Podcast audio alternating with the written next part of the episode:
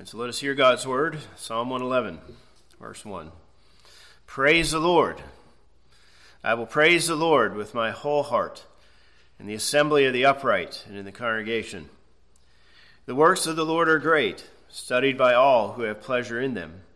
His work is honorable and glorious, and his righteousness endures forever. He has made his wonderful works to be remembered. The Lord is gracious and full of compassion. He has given food to those who fear him. He will ever be mindful of his covenant.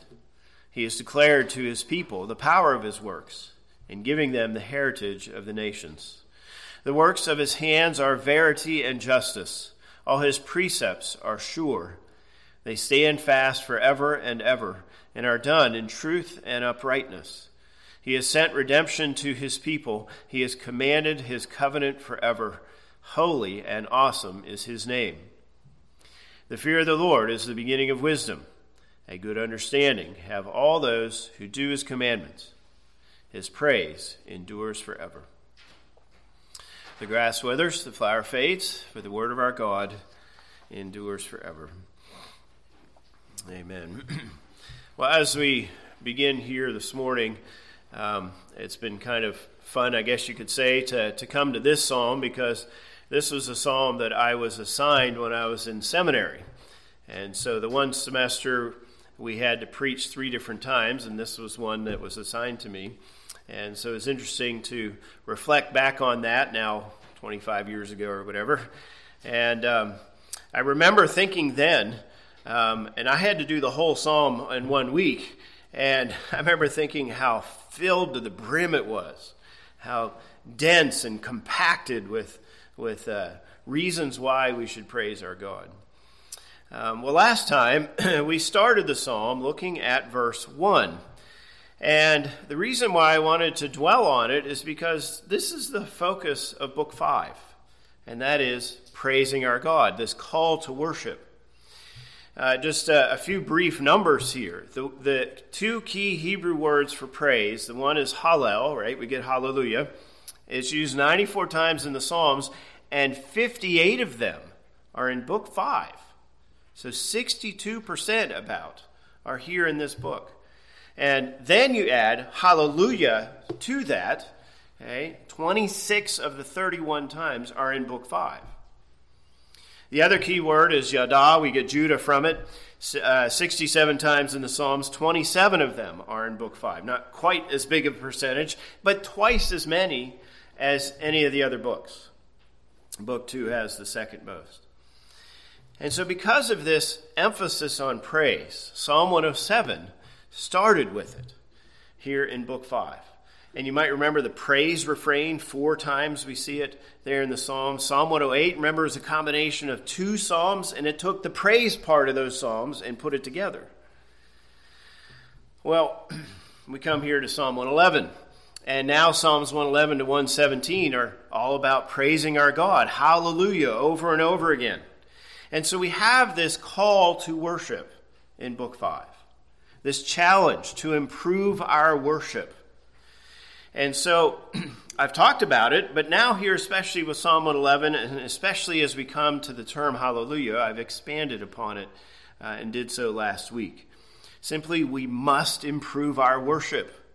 We must challenge ourselves to do it more and to not use excuses not to worship in the way that God calls us to worship. But as I also mentioned last time, this is the greatest thing that we can do. Far greater than our work, far greater than our relationships, far greater than any other good thing. Worshipping our God, first catechism question, right? To, to give glory to our God and enjoy Him forever. This is the greatest thing that we can do. And there are many blessings when we do it with our whole heart, mind, will, and emotion. And so, as we saw in last week, then, the psalmist is calling us to do this as individuals, but also to do it corporately, to do it with all that we have. All right, now since we started uh, a new psalm, uh, obviously I reviewed uh, Palmer Robertson stuff last time, like I usually do, but because we started a subsection, I spent uh, a little bit more time on it, about five minutes looking at that. Spent a few minutes looking at the broad view of Psalm 111, a few minutes talking about acrostics, and then I started the psalm, and I spent uh, about nine minutes looking at this term hallelujah. And then we looked at the rest of uh, verse 1. Um, you remember, as I, I, mentioned, this term hallelujah we use very casually, uh, but in the scriptures it's very specific. It's like a formal term, it's like a doxology, as we would call it in our worship. And we've sung one already, and we'll do the other one at the end of our service. Well, with all this emphasis on praise, now Psalm 111 moves our attention to the content of our worship and, of course, the object of our worship, and that is God, who He is, and what He has done. So, if you look on the back side of your handout here for Psalm 111, just a moment, uh, call your attention again to the broader structure, right? We, we've got to look at the big picture, right? We're, we're focusing on individual verses, but the big picture, as I show you uh, these outlines, as we look at Palmer Robertson's summary, as we look at other passages, it gives us the big picture as we also look at the individual um, verses and words. So, here, the big picture. I mentioned last time that the first outline might be the best one because it's kind of hard to subdivide it. Um, verse 10 does kind of stand out uh, with the fear of the Lord, so maybe we can separate that. Um, basically, I'm going to follow the third one. Last week we looked at verse 1. Today we'll look at verses 2 to 6, and then verses 7 to 10. And the reason why I'm doing it and breaking it here is that if you look on the other side now of your handout, look at verse 2. We see the word works. And then if you come down to verse 6, you see the word works. Kind of gives us a structural uh, divide there because then in verse 7 we have the word works and precepts. And then if you look at verse 10, You see that in the second line, the pre, uh, pronoun them. That refers back to the works and precepts in verse 7. So, uh, because of that, that's how I'm um, subdividing it here for my sermons verses 2 to 6 and verses 7 to 10.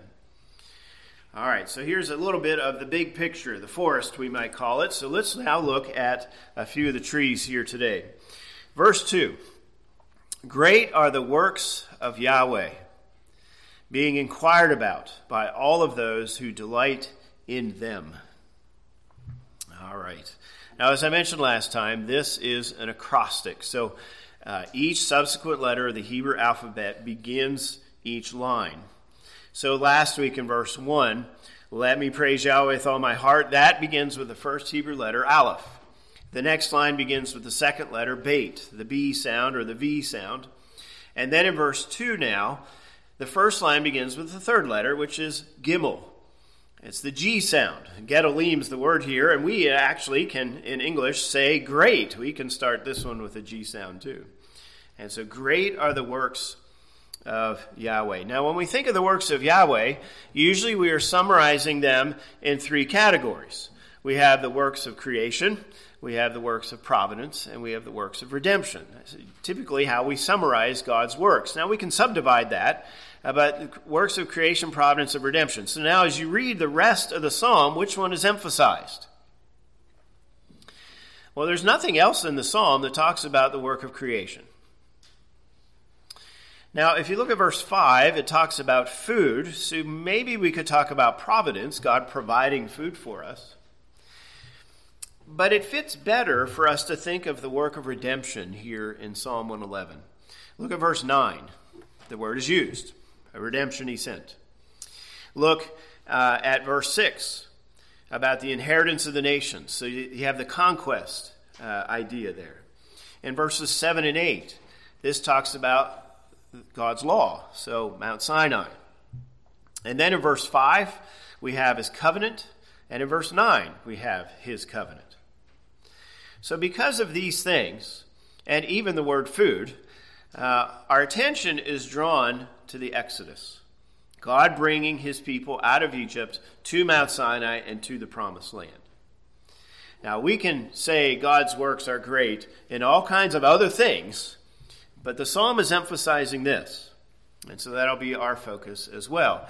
Now, you might remember I said last time that, that this section of Psalms, Psalms 111 to 117, are often called the Egyptian Hallel. As Psalm 114 spoke, speaks about the Exodus, and right here we have these allusions to the Exodus, so the Egyptian Hallel. So great are the works, especially the works of redemption, of Yahweh. Now, you remember from last time, or you see on the other side, the only name of God used in this psalm is Yahweh. You have the short form, Yah, but we have the name of our covenant Lord. And again, very fitting to use that name in the context of redemption. He is the one who has entered into relationship with us. He is the one who has made these promises and fulfilled them for us. And so these works, especially, are great, are awe inspiring, are marvelous, are wondrous. Now, yeah, we can look at the stars and praise God for those great works and so on, but, but this is the emphasis. So, the next line then starts with the next Hebrew letter, Dalet, so we get the D sound here, being inquired about by all of those who delight in them. So, note two ideas here in this line. True believers delight in God's works. All of them, but again, especially redemption. We rejoice, we celebrate, it excites us. Okay? And then we inquire about them. And so we examine, we study the works of God. Again, especially the work of redemption. Now, it's okay for us, obviously, to enjoy other things in life. We can enjoy various foods or our relationships, certain kinds of entertainment, or going on a hike, or some hobby that we have, or the work that we do. We can enjoy those things. That's fine, that's good. But we especially enjoy and delight in the works of God. Likewise, true believers enjoy um, studying things, right? We, we, we can study science or math or English or history or even politics and sports and so on and so forth. But for the true believer, what should occupy our time and attention most in our study is the Word of God and the things that God has done, especially in redemption. And so, reading His Word, studying it, memorizing it, meditating upon it, or you could translate this word here to inquire as searching out or investigating. Okay? You ponder it and so forth. Now, we do this every Sunday for roughly two hours or something with Sunday school and both sermons, morning and evening. And we are learning more about God's Word. We are pondering these things. We are investigating these things because we delight in God's Word. And of course, we can talk about a variety of things. Um, here, we're focusing on redemption in God. Um, but these are things that we need to be doing every day. We need to spend some time every day delighting in God's redemption. Sometimes you hear people say we should preach the gospel to ourselves every day. And, and, I think there's, there's some uh, helpfulness in that, that we, we, we stop every day and ponder how God has saved such a miserable, sinful wretch like I am. And He has done all these things in Christ. And so we delight in that. We investigate those things. So read the scriptures, not just here on Sunday, but during the week. Read commentaries, use study guides, listen to sermons online or podcasts or a radio program. Now, of course, we need to be discerning. Not all of them are very good, um, but there are some that are good. Now, being a pastor has uh, a lot of challenges. But in some ways, I've got the best job in the world because you're paying me to investigate the scriptures, to dwell on these things, and to delight in these things. It's, it's, it's such a blessing. And then I can take a few moments. I spend, you know, probably 20 hours preparing for a sermon like this today. And I share a few thoughts with you for about 40 minutes. Um, it's, it's such a great thing. But, but we all should do this to some degree. And so, because the works of Yahweh are great, God's people delight in studying and learning more about these things. Now, um, one commentator said the opposite. he said, Those who don't do it are disobedient at the very least, and they're being stupid, blind, and unbelieving. He was quite blunt. but really, in the end, it is. It's stupidity for us not to dwell on the things that God has done for us. But because they are great, right, we give praise to our Lord here. Hallelujah. All right, well, let's keep going then to the next verse. Majesty and splendor is his deed, and his righteousness is standing forever. All right, now you remember I mentioned last week that verses 1 to 8 have two lines apiece. Verses 9 and 10 have three lines to get all the uh, 22 Hebrew letters. That's how they've done it. and every line has either three words or four words in the Hebrew. Okay, so verse 2 had three. Now here, verse 3 has three words apiece, again, in the Hebrew. So the, the first line then begins with the Hebrew letter He. That gives us the H sound. So we translate it as majesty and splendor is his deed. Now you're like, that's, that sounds kind of awkward. And it's for two reasons. First of all, the word deed is singular. So that's kind of awkward. And then majesty and splendor are actually nouns. And we expect to have adjectives there. So your translations typically do that. New King James uh, says it this way His work is honorable and glorious. And so they make adjectives out of it. It's more natural for us. All right, now, in verse 2, we just talked about works, plural. In verses 6 and 7, works, plural. Verse 4, notice wonders is plural. Verse 7, precepts that word is plural. But here it's singular deed. So the author here, we don't know who it was. Maybe it was Ezra, maybe it was Haggai or Zechariah, whoever it was that wrote this, here again, most likely after the exile. He has one deed in mind in particular that is filled with majesty and splendor.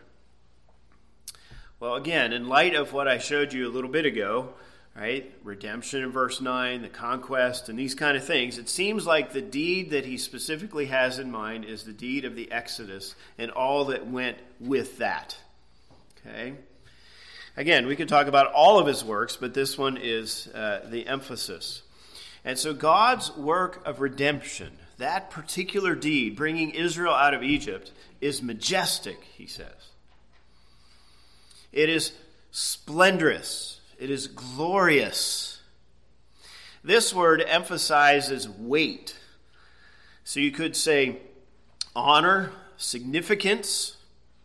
Now, this particular word is what we see, um, at least one of them. There are other words, but in, in the book of Exodus. Remember, it talks about Pharaoh's heavy heart and that God is heavy, he is weighty. And, and, so that idea, this word seems to be used to call our attention back to that. Now, the second word here, uh, splendor, uh, this emphasizes appearance. Okay, so the New King James uses the term glorious. Hey, you might say the wow factor. But both of them are terms that are typically used of kings. And so our God is king.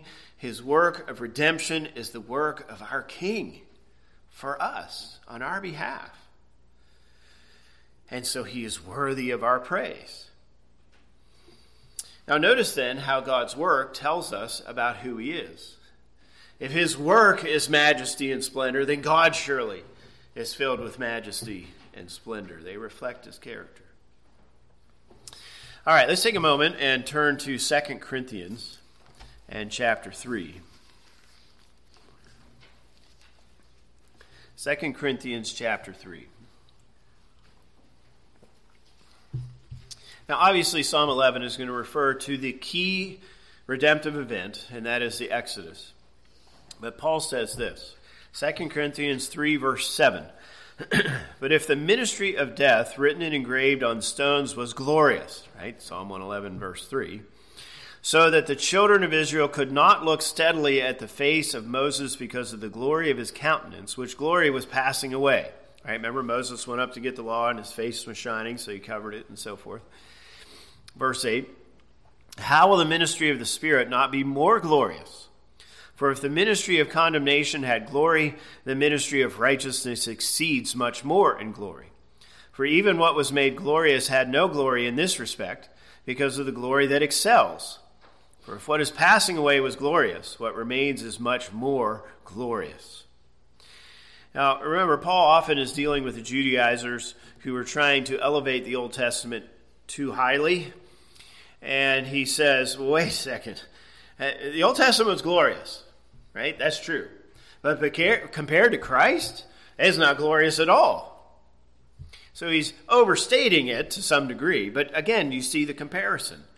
The deed of the Exodus was glorious and all that went with that. But the deed of Christ, his life, his death, his resurrection, that's even more glorious. That is even more majestic. And so we praise Yahweh for the Exodus. We praise Yahweh for our redemption in Christ.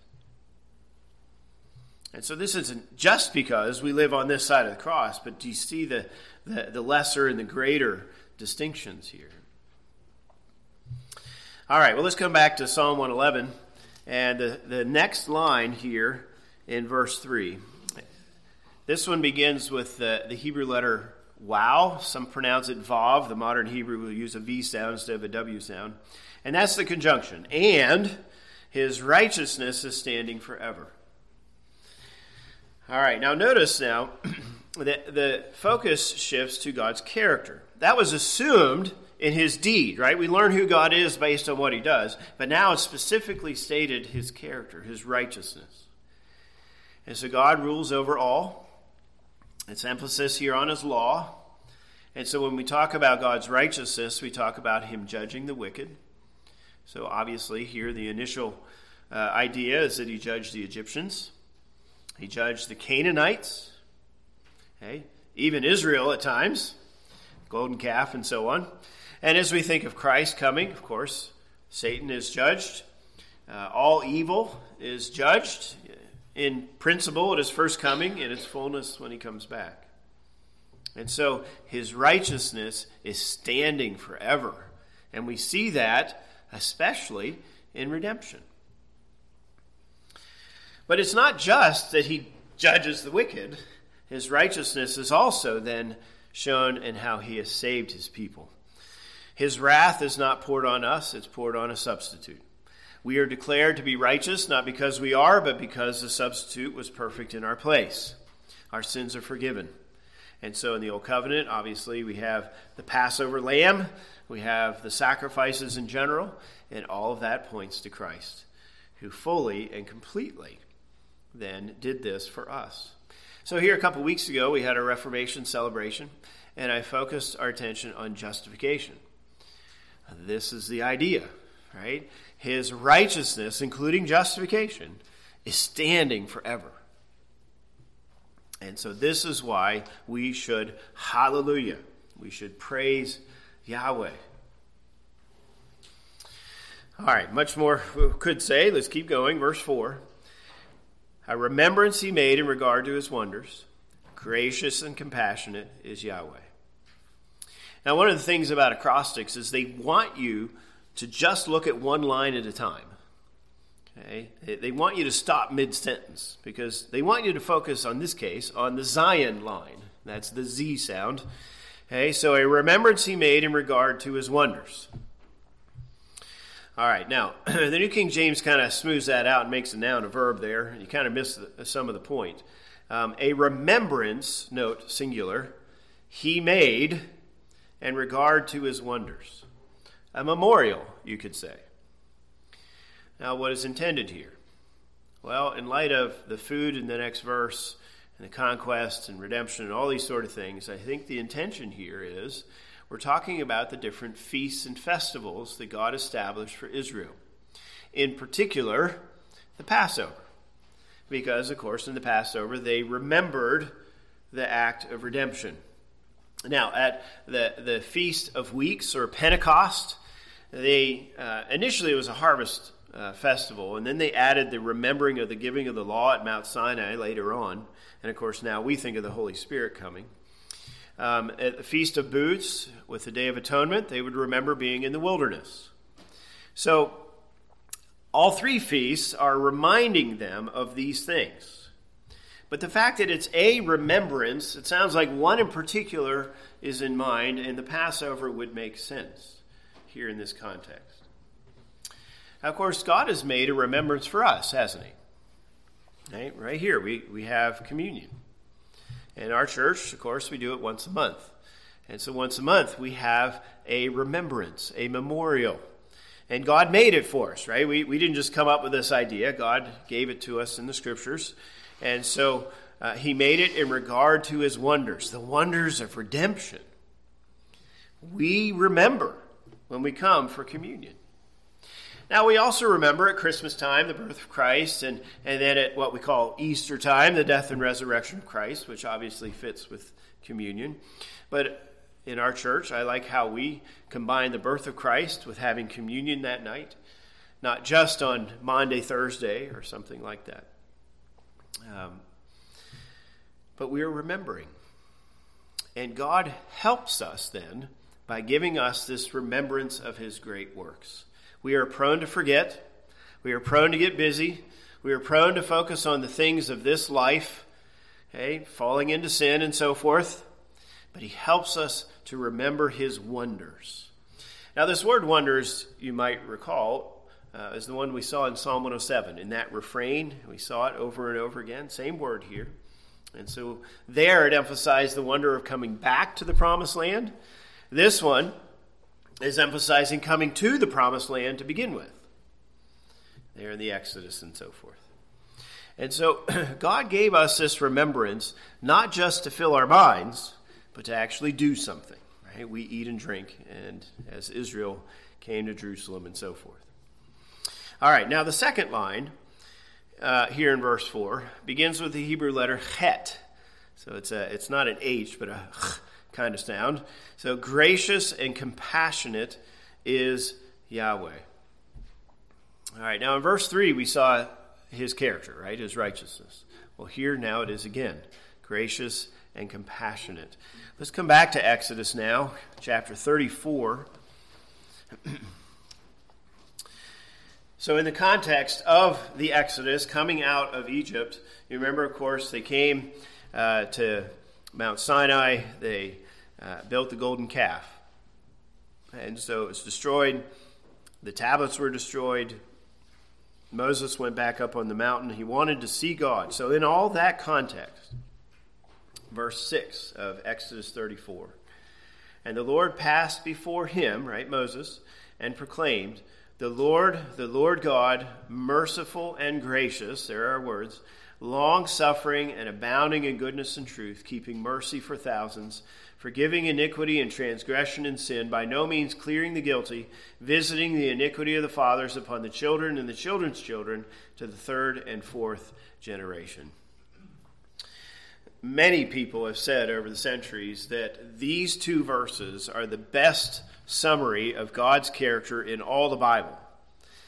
And I, I, think there's a lot of reason to say that. And so it's not surprising then that you have other passages that allude back to this. Well, Psalm 111 and verse 4 is doing that. By saying gracious and compassionate is Yahweh, we are reminded of this encounter with God and Moses and how he revealed himself to Moses. And so God is righteous, but he's also gracious and compassionate. And so he's forgiving. He is good. He is merciful and loving. He cares for us. He is kind. He is patient. His covenant love is shown to us. He is gracious. He is compassionate. He's not just righteous and judging sin, but you see his grace in bringing salvation to us.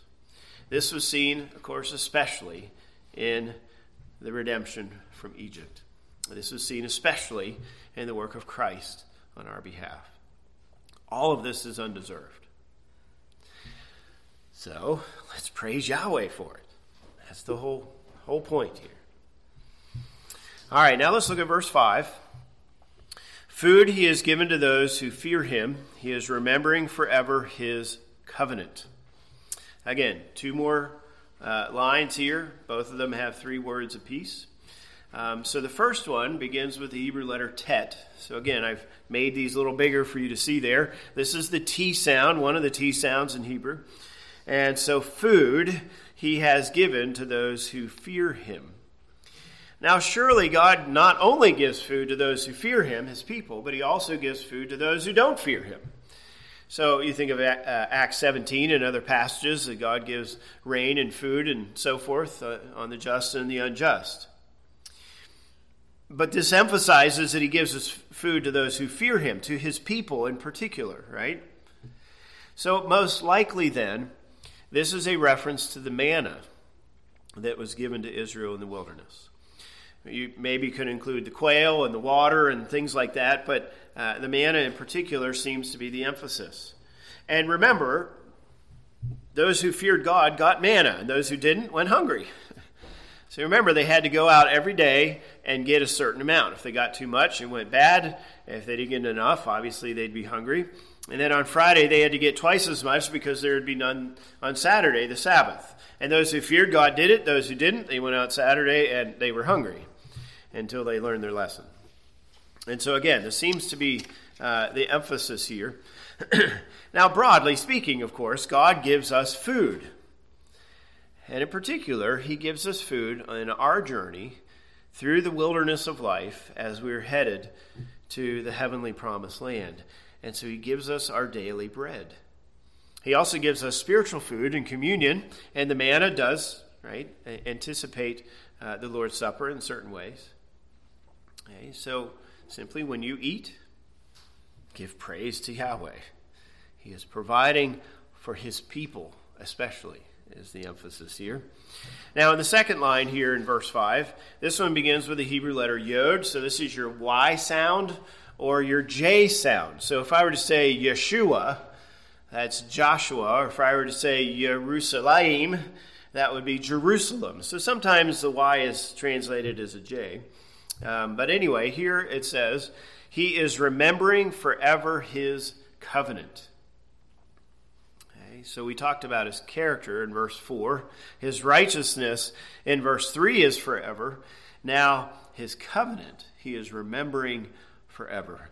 And so that relationship that he has made with us, his people, the promises that he has made with us, his people, not just the old covenant, but now the new covenant, he remembers it forever. Now, remember what I've said about this word, remember. It does not mean that God forgets. It may look like he forgets from our perspective, but God never forgets.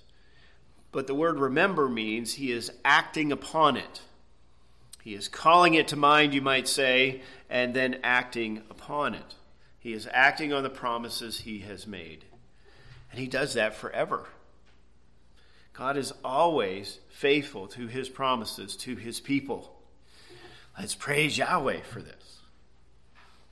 Now, as I was preparing this, a passage that came to my mind was Romans 8.